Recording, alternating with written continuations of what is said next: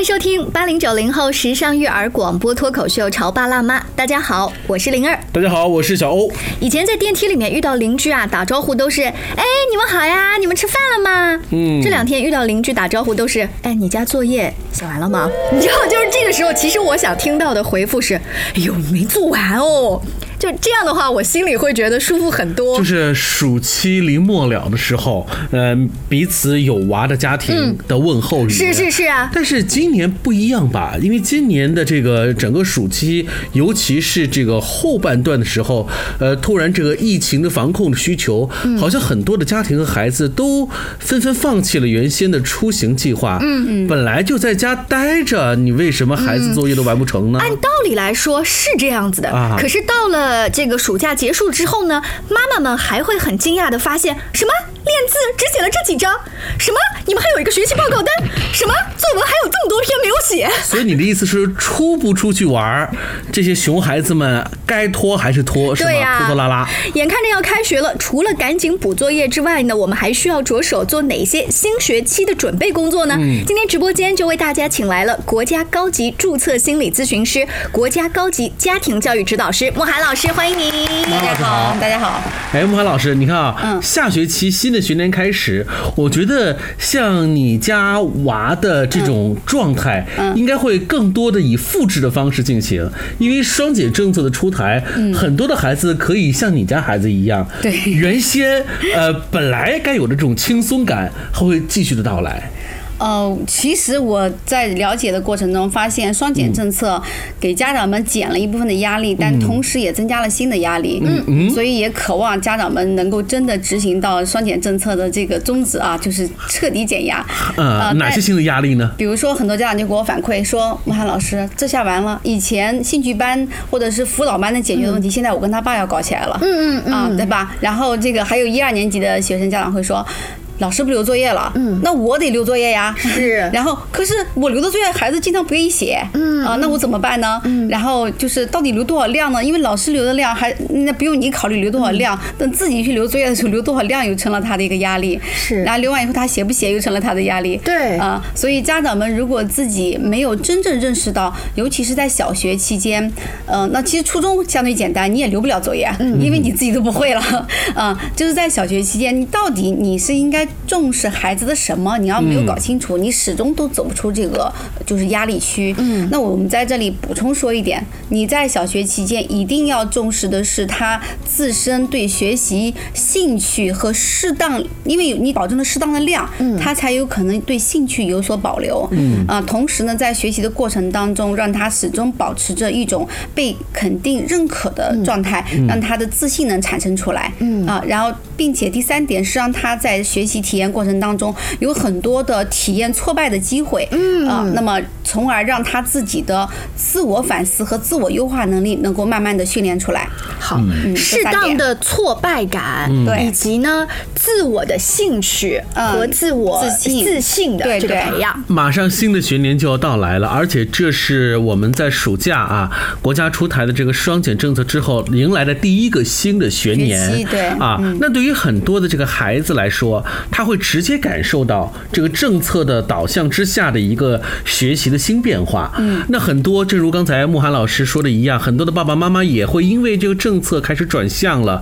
我们对待孩子的态度也会面临着一个新的一个这个变化。所以，我们今天这期节目就来好好聊一聊哈。对，新学期开始了，要为孩子做一些什么样子有仪式感的准备呢？这个如果是小学一年级或初中一年级、高中一年级，嗯嗯，它这个阶段性很明显，好像仪式。感比较容易营造，对，那更多只是普通的升级的话，呃，慕寒老师都给我们一些建议吧。嗯，好比我们抛开这三个非常典型的跨度，我们在二年级、三年级、四年级这样的情况下，或者初二、初三的，我们怎么去做呢？首先，我觉得你刻意的去搞一场仪式感的事情，可能很多家长是力不从心的，或者觉得也没有太多的必要的。那最多就是说，有的家长他会每学期开学都会给孩子照一张照片，哦，就他会让孩子站在学校的同一个地方照一张照片。哦，这个你怎么现在才提醒我？我觉得我已经来不及了。嗯，还有呢，我们家好像经常包书壳的那个过程当中，就闲聊，呃，也也有点从我们小时候到现在的仪式感。对，然后所以就说有有这样的一个照相的仪式感，或者家人一呃就是小范围的，我们吃一个饭，对吧？然后又要升几年级了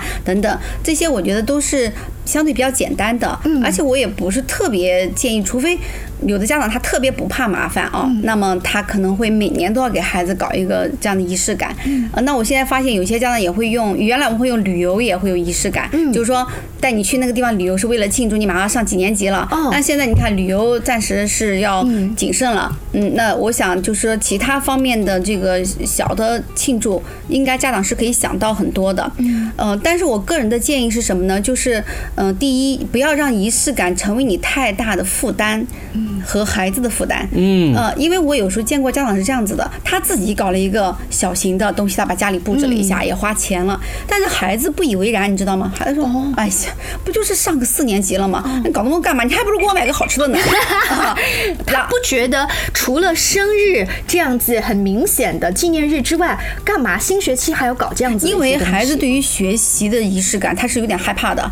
就比如你要跟他说你过生日，搞个他会很高兴，因为有人跟我玩，对吧？我可以那天放松一下是。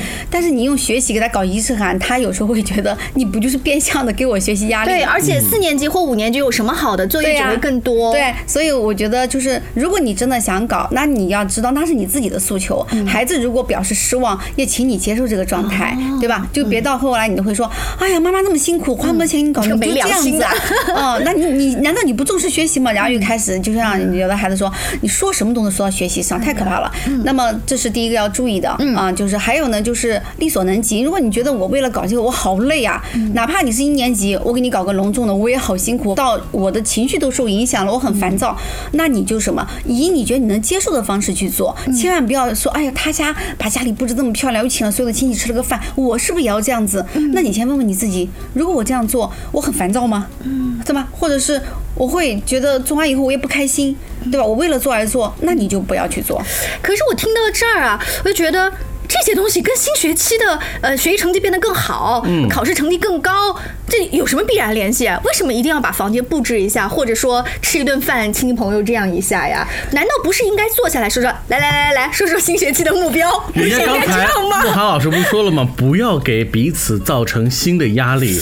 就如果你说就是你跟孩子的谈话就变成了新学期的第一节班会，班主任跟孩子们学生们谈话，嗯那谈的有什么意义呢？你说的又不一定有老师说的好，嗯呃所以我们为什么不能换一个话术？是的，呃，换一个语言体系对对对。你说的是换一个话术，但你的内核没有变。不是内核是关乎于成长，老师关乎的是在学习当中孩子的成长，我们关乎的是孩子在我们整个的人生当中的成长。哦，好，那你们把我的这个思想啊带偏了，格局要高点格格局要高点啊哈。那我们我们这个各位家长在用一种比较新颖的仪式感，先给这个暑假底跟开学前包装了一下。嗯，但是其实家长的格局自己要改变。是好，然后我们包装完了之后就，哇，孩子啊，你要上高年级了，然后怎么办？那孩子怎么在跟他语言上的交流，甚至肢体上的交流呢？是啊，所以我觉得，如果新学期想有些仪式感，我个人的建议，首先是应该跟孩子好好的、真诚的聊一聊。嗯，这个聊呢，我认为是分两个部分啊。你看，你看，还是要聊的啊。啊，呃，第一个部分就是探究孩子内心他的一些对于新学期的想法。我跟我孩子已经聊过了，他是这样反馈给我的。我一想到马上就要开学，马上就要三上三年级了，我这几天都没有办法好过了。呃，常常无缘无故的大脑会爆炸一下，而且会烦躁。他会说他大脑会爆炸一下。就是小屁孩马上三年级，对他都会无缘无故烦躁一下。，对因为他从上星期就开始了，动不动晚上突然 哦很不开心。我说怎么了？一一想到马上还有一个星期左右就要开学了，哦，觉得为什么不能再放两个月？我说其实是的，我说其实再放两年我都不嫌多。他说是的，我也这么想的。他是被朋友们或者其他叔叔阿姨透露了一点信息，说三年级的课业压力会增大吗？没有要不然，那他一直是一个快乐教学法长大的孩子，他为什么也会有这样的？这就是我想告诉大家的。尽管他在学习过程当中几乎一直体验的都是我我给他的认同，但是学习本身他也是要吃苦的呀，不代表他就一定说我每天就好快乐啊。明白了，就我们给孩子的甜无法替代学习对孩子产生的苦。对因为学学习本身就是一尤其个是在这字儿必须还得自己写，啊对不对？就尤其是在三年级之前的孩子，尤其是这样子，我也发现一些到了高年级一点的孩子啊，他们开始能够。真正的适应学习的状态，有的孩子也会跟我说，我觉得学习嗯也还可以，就是没有像这么明显的觉得，哎呀，这跟玩比起来太苦了啊。他是马上升三年级，他等于是适应了两年的学习状态，他并没有完全适应到说，我觉得学习已经成了我生命中自然而然的一部分，嗯、很正常，我也完全适应了这种节奏。因此，他学本身他学进去了，你也能感觉到哦，他学得很投入，也学得很好。但是他在做之前，他依然会有抱怨，所以这个就是我们家长要去理解。别说，哎呀，你不都已经学了两年了，你都学了五年了，你老抱怨什么？你抱怨不也得开学吗？那你应该反过来想，就是说，为什么我今天要聊这样的一次私聊的一个谈话？其实目的不是让你去跟他聊什么，是让你去听他说什么，去理解他。所以我就跟他说：“我说是的，我都巴不得能放两年。我就在想，回到原始社会，我们每天打猎多好，对吧？就不用上学多好。”他说：“哦，是这样子的。”呃，然后就是我们俩就畅游嘛，畅游过以后也会我说心情更好一点。他说：“嗯，好多了，总算还有你理解我。”哦理解吗？他并没有说妈，所以我不上了呀。所以但是这个问题也没有解决嘛，对不对？呃，这个问题其实也解决了，啊是吗？你把他的情绪解决了，他的理性就回来了。就是疏导他的情绪对。就像那个小溪水又继续流了，对，然后所以我只是同理了他，这是我说建议的一次对话，因为很多孩子他可能还会有担心，比如说他可能会担心啊，马上写很多作文，要写很多字怎么办，对吧？因为三年级的作文字一定是比二年级的要多的嘛，对吧？还有就是题目越来越难了怎么办？包括我遇到一个男孩子，他是马上上高一了，他就说，我一想到高一，人家跟我说这高中三年我就要崩溃了，嗯啊，然后呢，而且爸爸之前还骗我说什么，你把初中考考完了，高中你就可以就可以轻松多了，因为会有很多好的学习方法。但是之后那个学校的班会告诉我，你做好准备吧，你只会苦三年。为此，他跟他爸爸回家大发雷霆，嗯，就是你骗我，很生气，说你为什么要骗我啊、所以就是我第一个建议的就是跟孩子单独聊一聊，干嘛理解理解他内心的一些担忧。嗯，比如说这个男孩就说。高一我也上了预科，但是我上了十二天之后我就不上了。他第第第十二天自己跑回来了，冒着大中午的太阳，然后是因为他觉得他很烦躁，在很烦躁的状态，他无法学会那些更难的东西。当时他妈妈就很焦虑啊，说这怎么办呀？我就跟他说，你不能让孩子放松两天吗？我可以自学，我可以慢慢推进。我有些不会，我还可以到上了学以后再学，因为他是一遍一遍磨的嘛。上学以后没有学会，我还可以后期到。后面再补再补，我总是有机会的。那你干嘛非要逼着他现在上预科，然后跟孩子搞得鸡飞狗跳的？所以后来妈妈就放下了。哎，放下以后，同理了孩子，发现孩子自己这十几天当中在学，嗯他自己在自学，用自己的节奏在推。进，虽然慢一些，但是他真的他愿意去做了好，。这是慕寒老师告诉我们的第一个呃疏。导啊，对新学期的一些未知啊、恐惧啊恐惧。那有一些家长他会习惯性的问说：“哦，那你看马上要升初一了啊，或者说六年级的这是毕业班了，课业压力就会变大。”他给孩子营造出了一种下学期会很紧张这样的节奏。那这个算不算是我给你陈述一个事实呢？这算不算让孩子咱们就互相来同理呢？这样子的这个说法科不科学？我们稍微休息一下，稍后请慕寒老师跟我们接着聊。你在收听的是《乔爸辣妈》，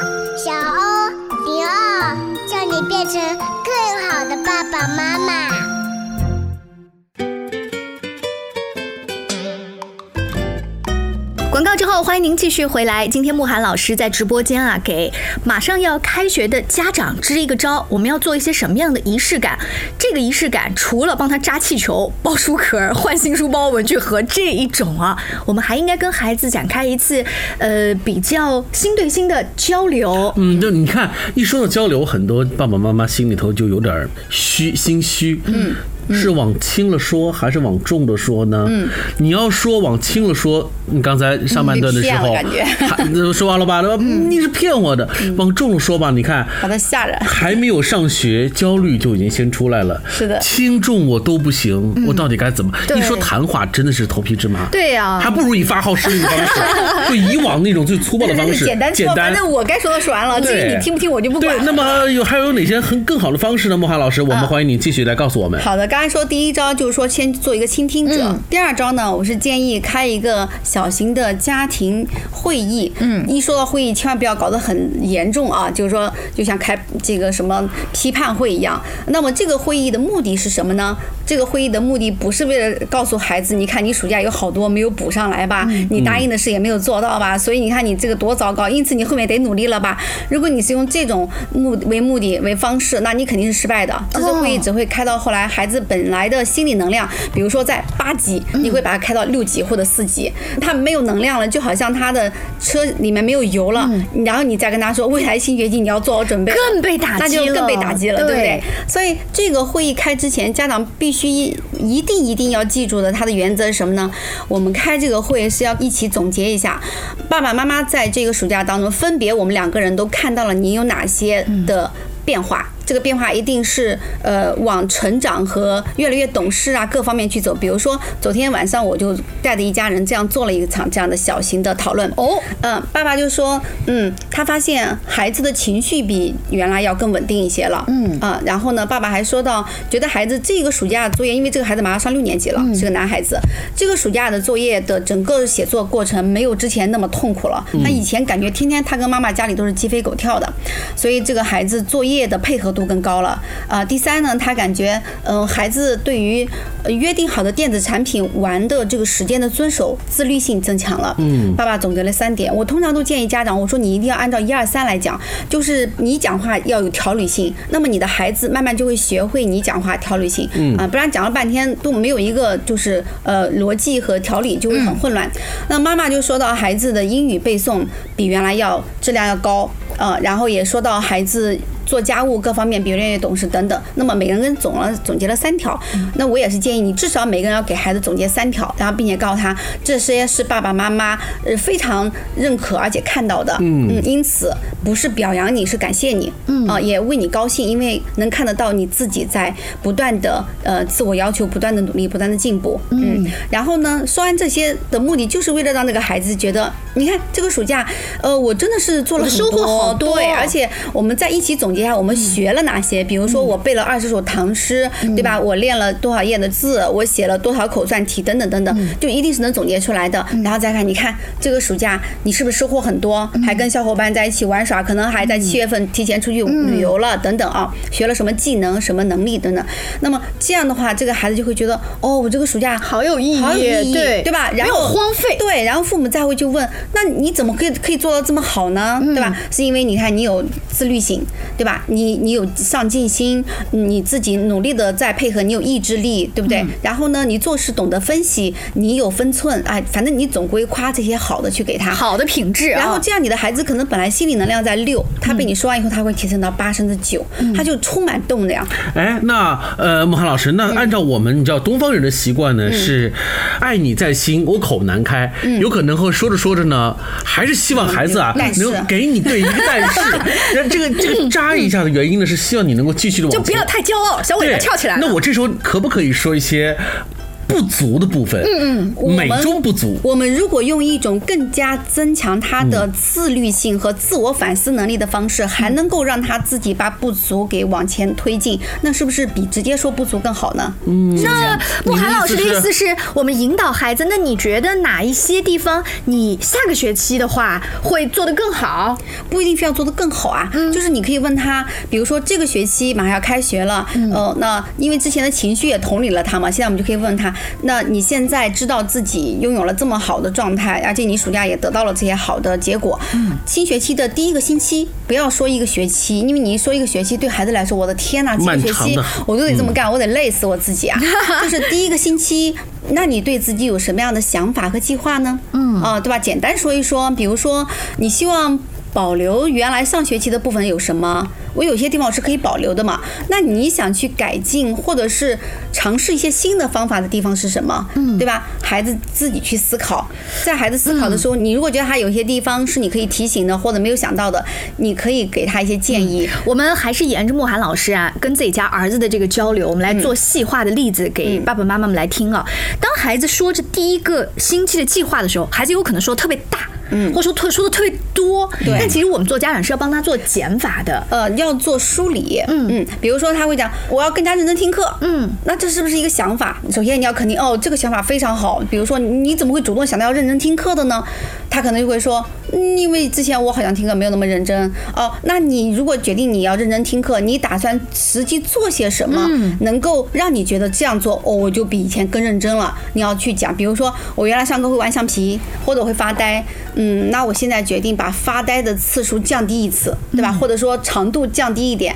还有就是我要盯着老师的眼睛看了，还有就是我可能要提前预习一下，嗯、找到我不会的点，在上课把它搞会，对吧？嗯，等等就变成可操作的的步骤。对，对，而不是就是一个大方向哈，我要认真听课，那到最后他到底做没做到，他自己都不知道，嗯对吧？还有比如说我要认真写作业，也是要问那。嗯你之前有很多书也很认真啊，那你为什么这次说要更认真呢？那你想从哪里入手呢？对不对？嗯，还有等他都说完以后啊，你还要提醒他，你确定所有的方面都得改吗？对吧？你不觉得自己压力很大吗？你自己思考。好，那怎么办呢？OK，我们就先这样子去想，这样做个计划。我们尝试一个星期，无论这个星期有多大的压力，咱们都是能过来的。但是一个星期以后，我们可以做学期开学以后的第一个星期的总结，嗯对吧？我们跟他探讨一下哪些是保留，哪些可以去稍微调整一下。如此看来的话呢，开学之后的第一个星期是重要的，我们的观察期，在之后呢还要进行一个很必要的一个第一周的复盘。对，哎，说到第一周的复盘啊，你看刚才慕寒老师拿自己儿子举例说，我上课跟着老师的这个黑板嘛，或者是回来以后是不是打草稿啊？看起来这都是生活和学习当中的小细节。从家长的角度，我都要抓，我都要盯着他。那你怎么能一个星期之后，孩子说，那这个草稿纸的事情我想先放一放，那这个练字的事情我想先放一放？您还真同意啊？当然同意了，因为你你要知道，呃，这是研究的结果，一一个成年人一次性执行三个目标任务是最多的了。哦啊，除非这个人能力很强。我说一般的来说啊，那一个孩子，你说他同时要完成三个他既定的任务，他怎么可能都完成呢？嗯，他的这个自控力本身像是一个水池，它是一个固定值，除非你通过长时间训练，它会慢慢增加。嗯，在一个短期内，它是一个固定值。那你让这个水池去灌溉田地，你说它灌溉三个田地和灌溉十个田地，哪个田地灌溉的质量是不一样的吧哎？呀，这个比喻特别形象啊所以当我们第一个星期把那一些筛选了之后，嗯专注在一两个好习惯上的培养，对对那这个也是用一个星期还是一个月我们来？那要分孩子啊，有些孩子他可能你觉得，哎，他两三个星期就能形成这个习惯，你就可以放手了。嗯，有的孩子呢就会稍微慢一点，也有的孩子更快一些。但是你在过程当中，就是他可能形成了两三个星期好，哎，你你稍微放手，哎，他好像又回来了。嗯，你你可能要往前再推一点点，它就是一个循序渐进的过程，直到呃一段，比如说几个月或者用一个学期、一个学年，慢慢的形成了这个状态。那在有些习惯上，你就可以彻底放手了。啊、那在有些习惯上，你可能还得要再往前稍微盯一盯哎，盯一盯，或者是给他一些支持。是，这哎，真是家长啊，还真的不能切忌贪多。哎，呃，另外呢，我觉得新的学年的一个全新的开始啊，对家长来说真的是个很重大的一个考验。嗯，因为以往呢，我们有一个既定的这个套路，就是再不济我花钱。对，我哎，我我校外去解决，我家里饭不够吃，我到外面去补餐去，不不行，我喝中药。是的，但是现在你看，一个严管的措施到来，就导致了我们以往的这种生活的秩序发生了重大的改变。嗯对其实调整的真的绝不仅仅是孩子，是的是我们这些老谋深算，同时又很难改的这些老人家们，你不觉得呢？哎，不不不，我们可不是老人家，我们是潮爸辣妈，是不是？在育儿的理念上，我们不断的跟着专家老师进步学习。非常感谢慕寒老师做客直播间，更多关于育儿的一些有趣的互动故事和经验分享，也请持续关注潮爸辣妈，下期见，拜拜，再见，拜拜。